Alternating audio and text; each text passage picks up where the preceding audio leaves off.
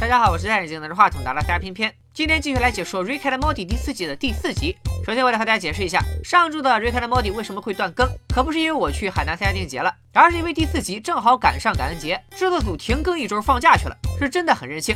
不过好饭不怕晚，本集的故事依旧精彩。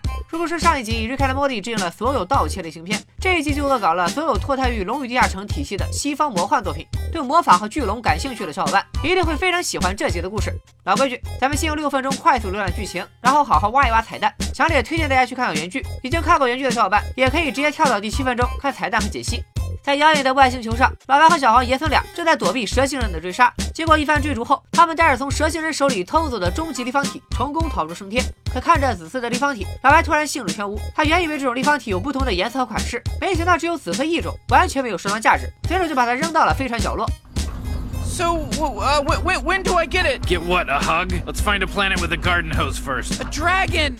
一条龙是咋回事呢？原来小黄原本不想参加这次冒险，除非老白答应事后送他一条龙。估计老白当时也没当回事，就这么答应了小黄。这下可好，小黄在飞船里又跳又闹，非要一条龙。老白不得已，只能用麻醉气体迷晕了小黄，但自己也不慎吸入了气体，陷入昏迷。无人驾驶的飞船坠毁在马耳他群岛。这下小黄如愿以偿，真的得到了一条龙，不过是丧葬一条龙。开玩笑，飞船坠毁后，老白摔成重伤，勉强保住了性命。但外孙小黄还是念念不忘他的龙。老白不胜其烦，真的通过来自另一个维度的巫师，搞来了一条会说话的巨龙巴斯，并让巴斯和小黄签订了灵魂契约，还买一送一，给了他一本魔法书。小黄骑着巨龙飞上天和太阳肩并肩，甭提有多开心了。在他沉迷于和巴斯玩耍的时候，老白只能坐在家里陪小花煲剧。No。是可忍，孰不可忍？老白跳进龙穴和巴斯展开搏斗，并往他肚子里塞了一颗炸弹。只要老白按下遥控器按钮，巴斯就会被炸成一堆高阶素材，说不定还会掉一把橙子武器啥的。老白本想借此逼迫巴斯离开，让小黄脱离对龙的沉迷，却被巴斯丰富的藏品吸引了注意。他发现俩人其实有很多共同爱好，就像久别重逢的老朋友。一夜乱嗨之后，一人一龙心灵相通，居然就这么签订了灵魂契约。小黄发现巨龙对自己的召唤毫无反应，就一路循着硫磺的气味找过来，刚好目睹了老白和巴斯签订契约的一幕。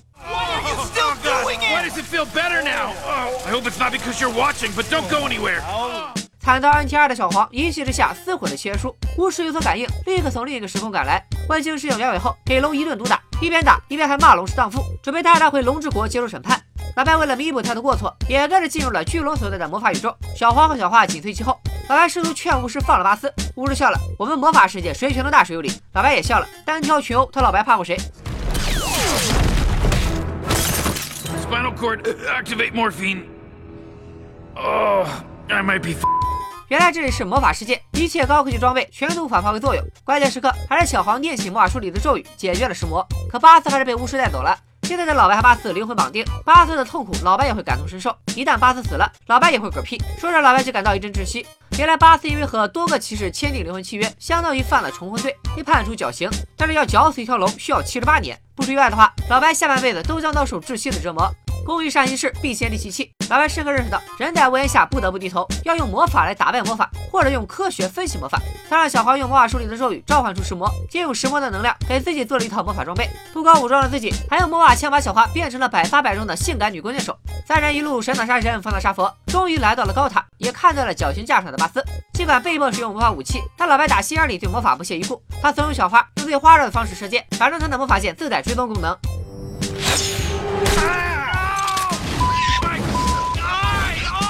老白不仅当场丧失战斗力，还惊动了高塔里的巫师，给老白兜头就是一顿暴打。眼看着即将团灭，又是小黄救场，及时切断绳子释放巴斯，带着众人逃离现场。巫师气急败坏，命令附近的龙族居民集体出动，追捕老白一行人。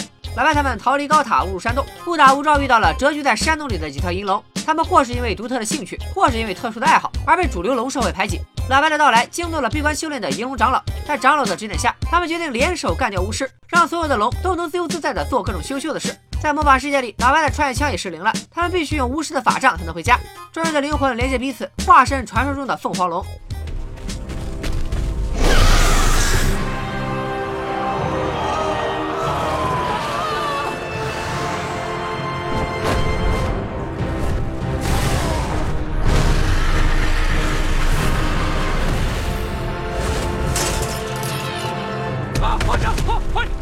No! I smell! I smell!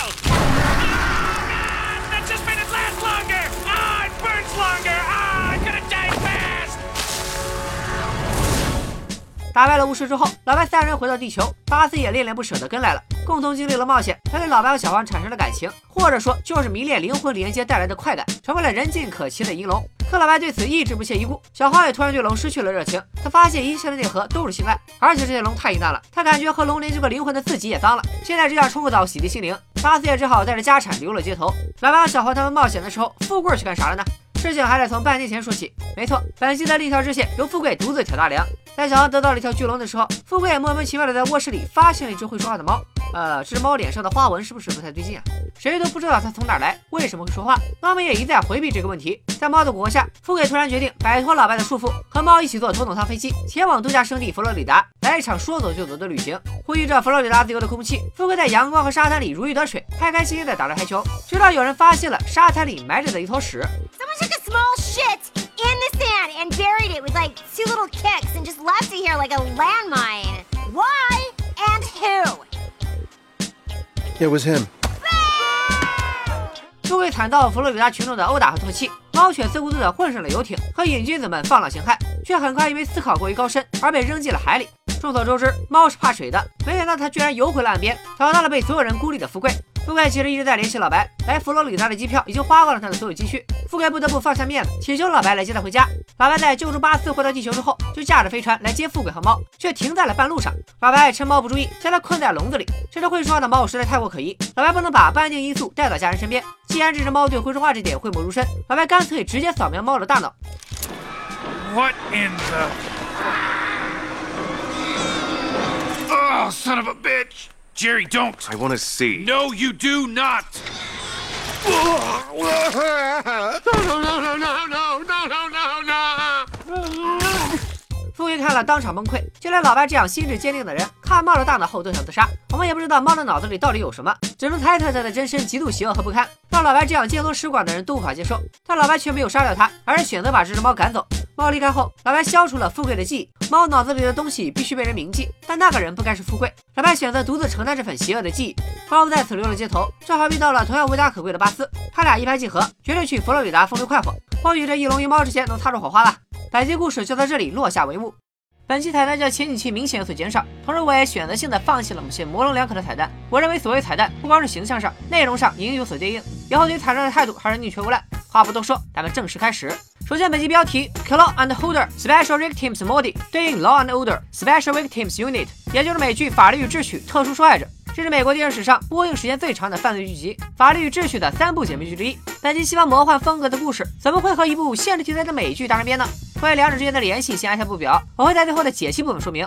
老白想要去外星盗取的终极立方体，无论是从外形还是名字来看，都指向了漫威宇宙的神器宇宙魔方，也是六颗无限宝石之一。面对小黄索要巨龙的物理要求，老白提出用金刚狼的爪子或者火箭靴和火箭头盔代替。金刚狼大家肯定都认识吧？回想一下金刚狼是如何获得艾德曼金属爪的。我要是小黄，我也选龙。而火箭靴和火箭头盔应该是出自网游《魔兽世界》里地精的火箭靴与火箭头盔。而且老白口中的替代品有一个共同点，他们都是科技产物，足以减单老白对魔法的轻视。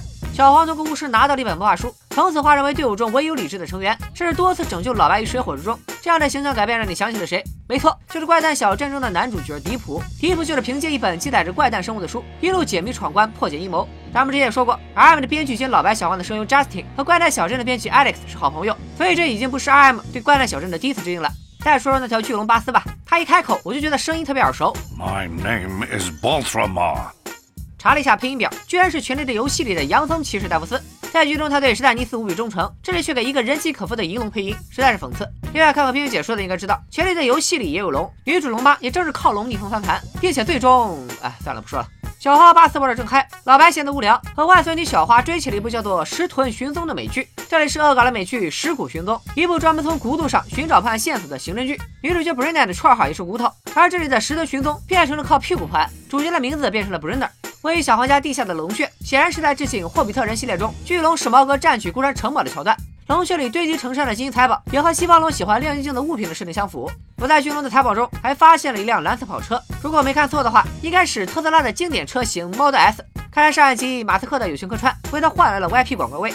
老白在八寸的藏品中无意中找到了一款饮料，是 Hi-C 公司在1986年专门为动画版《捉鬼敢死队》造势而推出的饮料。虽然这部动画只播放了七集，但这款饮料却一直生存到了2001年。结合第四季第一集中出现的小怪物，不难看出老白对这类奇特周边产品的迷之热爱。随后老白又发现了这块唐人，他是右边两个来自 Small Soldiers，这是一部九八年的电影，中文译名为《魔幻小战士：精兵总动员》。左边第一个看起来像一九五四年的老电影《黑狐妖谈》里的鱼怪，左边第二个是绝地武士魁罡金，来自九九年上映的《星战前传一：幽灵的威胁》。压在唐人下面的一本漫画书，从它的封面图和隐藏露出的刊名，不难看出是 DC 动的漫画一九三八年的创刊号，超人就诞生于此。老白在八色的藏笔中翻出一张专辑，是由 Future 演唱的单曲《Mask Off》。后来老白和巨龙在湖边喝酒时听的也是这首歌。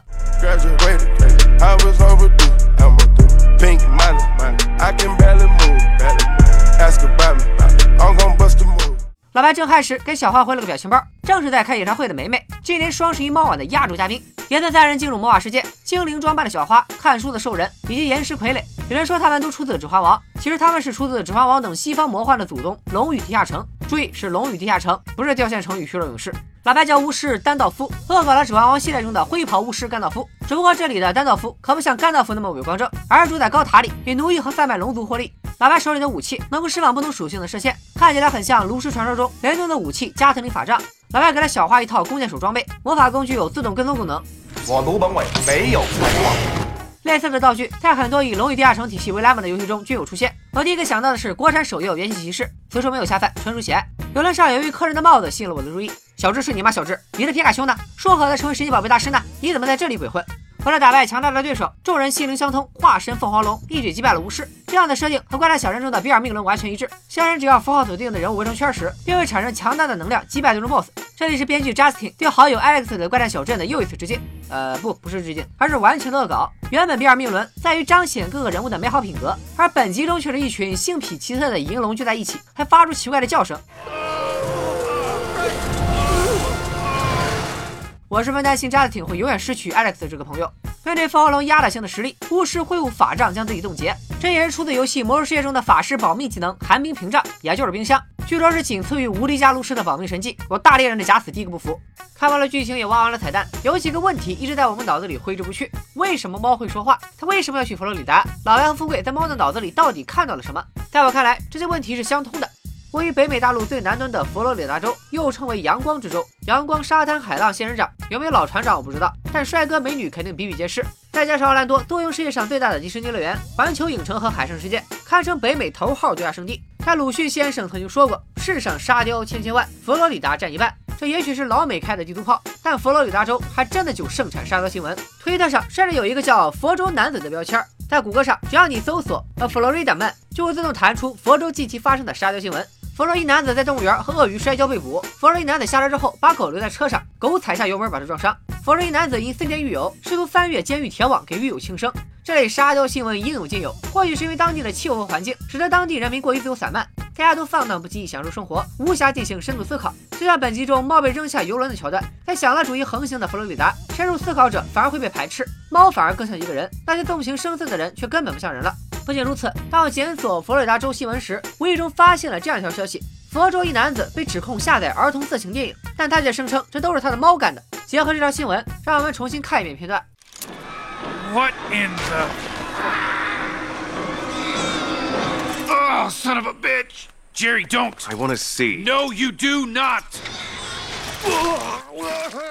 我们虽然看不到画面，但从声音中可以辨认出女人的惨叫声和孩子的哭泣声。那么猫脑子里到底有什么？答案呼之欲出，那就是人性的阴暗面。猫为什么会说话？因为它有人的灵魂。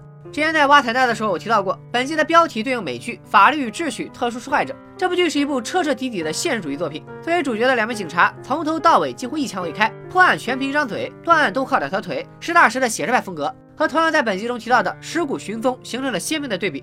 特殊受害者的剧集内容也集中于生活中的犯罪，相比于探案过程的环环相扣，更着重于对人性的反思。案情并不复杂，更多的是角色面对生活的无奈。忙于工作的单亲母亲意外杀死了自己一岁多的幼女，舍不得孩子继续受到病痛折磨，另一位母亲拔掉了孩子的呼吸机。在这部剧里，有被残忍杀害的年轻女子，被虐待的婴儿，被近亲性侵害的女童，在家暴阴影下手足无措的妇女，失调扭曲的家庭关系，遭到歧视的同性情侣。人性在各种挫折和困难中经受考量，过于沉重的话题和现实的案件，使得整部剧的调性格外阴沉。本剧中的银龙们其实也是一种特殊受害者，灵魂契约书相当于结婚证明，而灵魂连接带有些黑羞的意味，还能给爹双方带来快感。那些蛰居在山洞里热爱灵魂结合的龙，相当于生活中的性瘾者，他们被魔法世界的其他龙，甚至是整个秩序所排斥、所指控。而人类世界中，对于一个与多人发生性行为的女性进行道德谴责和人格羞辱，其实说句大实话，人家你情我愿的又没碍着你，只要不违反法律伤害别人，就算性癖奇怪又如何？没必要站在道德的制高点上横加指责。就比如那条龙，人家就是喜欢和魔法像没羞没臊，要你管？而规则的守护者巫师其实自己也不干净。有一个镜头，巫师出门时还得系裤腰带，之前他明显是在和哪个性感女巫师视频果聊呢。类似的道德伦理问题在别处也有体现。巨龙巴斯和小黄缔结灵魂契约后，又和老白连接了灵魂，相当于婚内出轨。这件事无论是放在谁身上都忍不了。那小黄和巴斯缔结的契约书是在巫师的半邪不下完成的，相当于就是会包办婚姻。从巴斯对小黄敷衍的态度来看，两人算不上真爱，反倒和灵魂上有着深入交流的老白倒像是一对儿。这就不免让我想起了《红高粱》中的花季少女九儿，她被迫嫁给一个素未谋面的五十岁麻风病人，却在接亲的路上和年轻阳光的教父一见钟情。尽管她和麻风病人已经缔结了婚约，但我相信所有人都希望九儿能突破束缚，自由追寻真爱。是我们太双标吗？还是说这本就是人性的特质之一？那么这集的主题就是在鼓吹自由恋爱吗？好像也不见得。老杨、小花在看剧的时候，一个劲儿期待看到主角为爱鼓掌。Go to her ass. That's Brenner. Go to Brenner ass. 小花却说，只有俗粉才期待看到这些。然而令他意外的是，最后的剧情却真的按照老白的期待上演了。但此时老白反倒觉得无趣了起来。故事最后，老白无视和他灵魂连接的巴斯夺路而逃。小花也认为和龙在一起让自己变脏了。To be honest, I'm kind of grossed out with the sexual nature of how everything unfolded. 用科学来解释的话，什么一见钟情，什么怦然心动，不过是多巴胺和性激素的分泌。然后为了那一哆嗦，奉行虚无主义的 Rick and Morty 再次消解了爱情。扯得有点远了。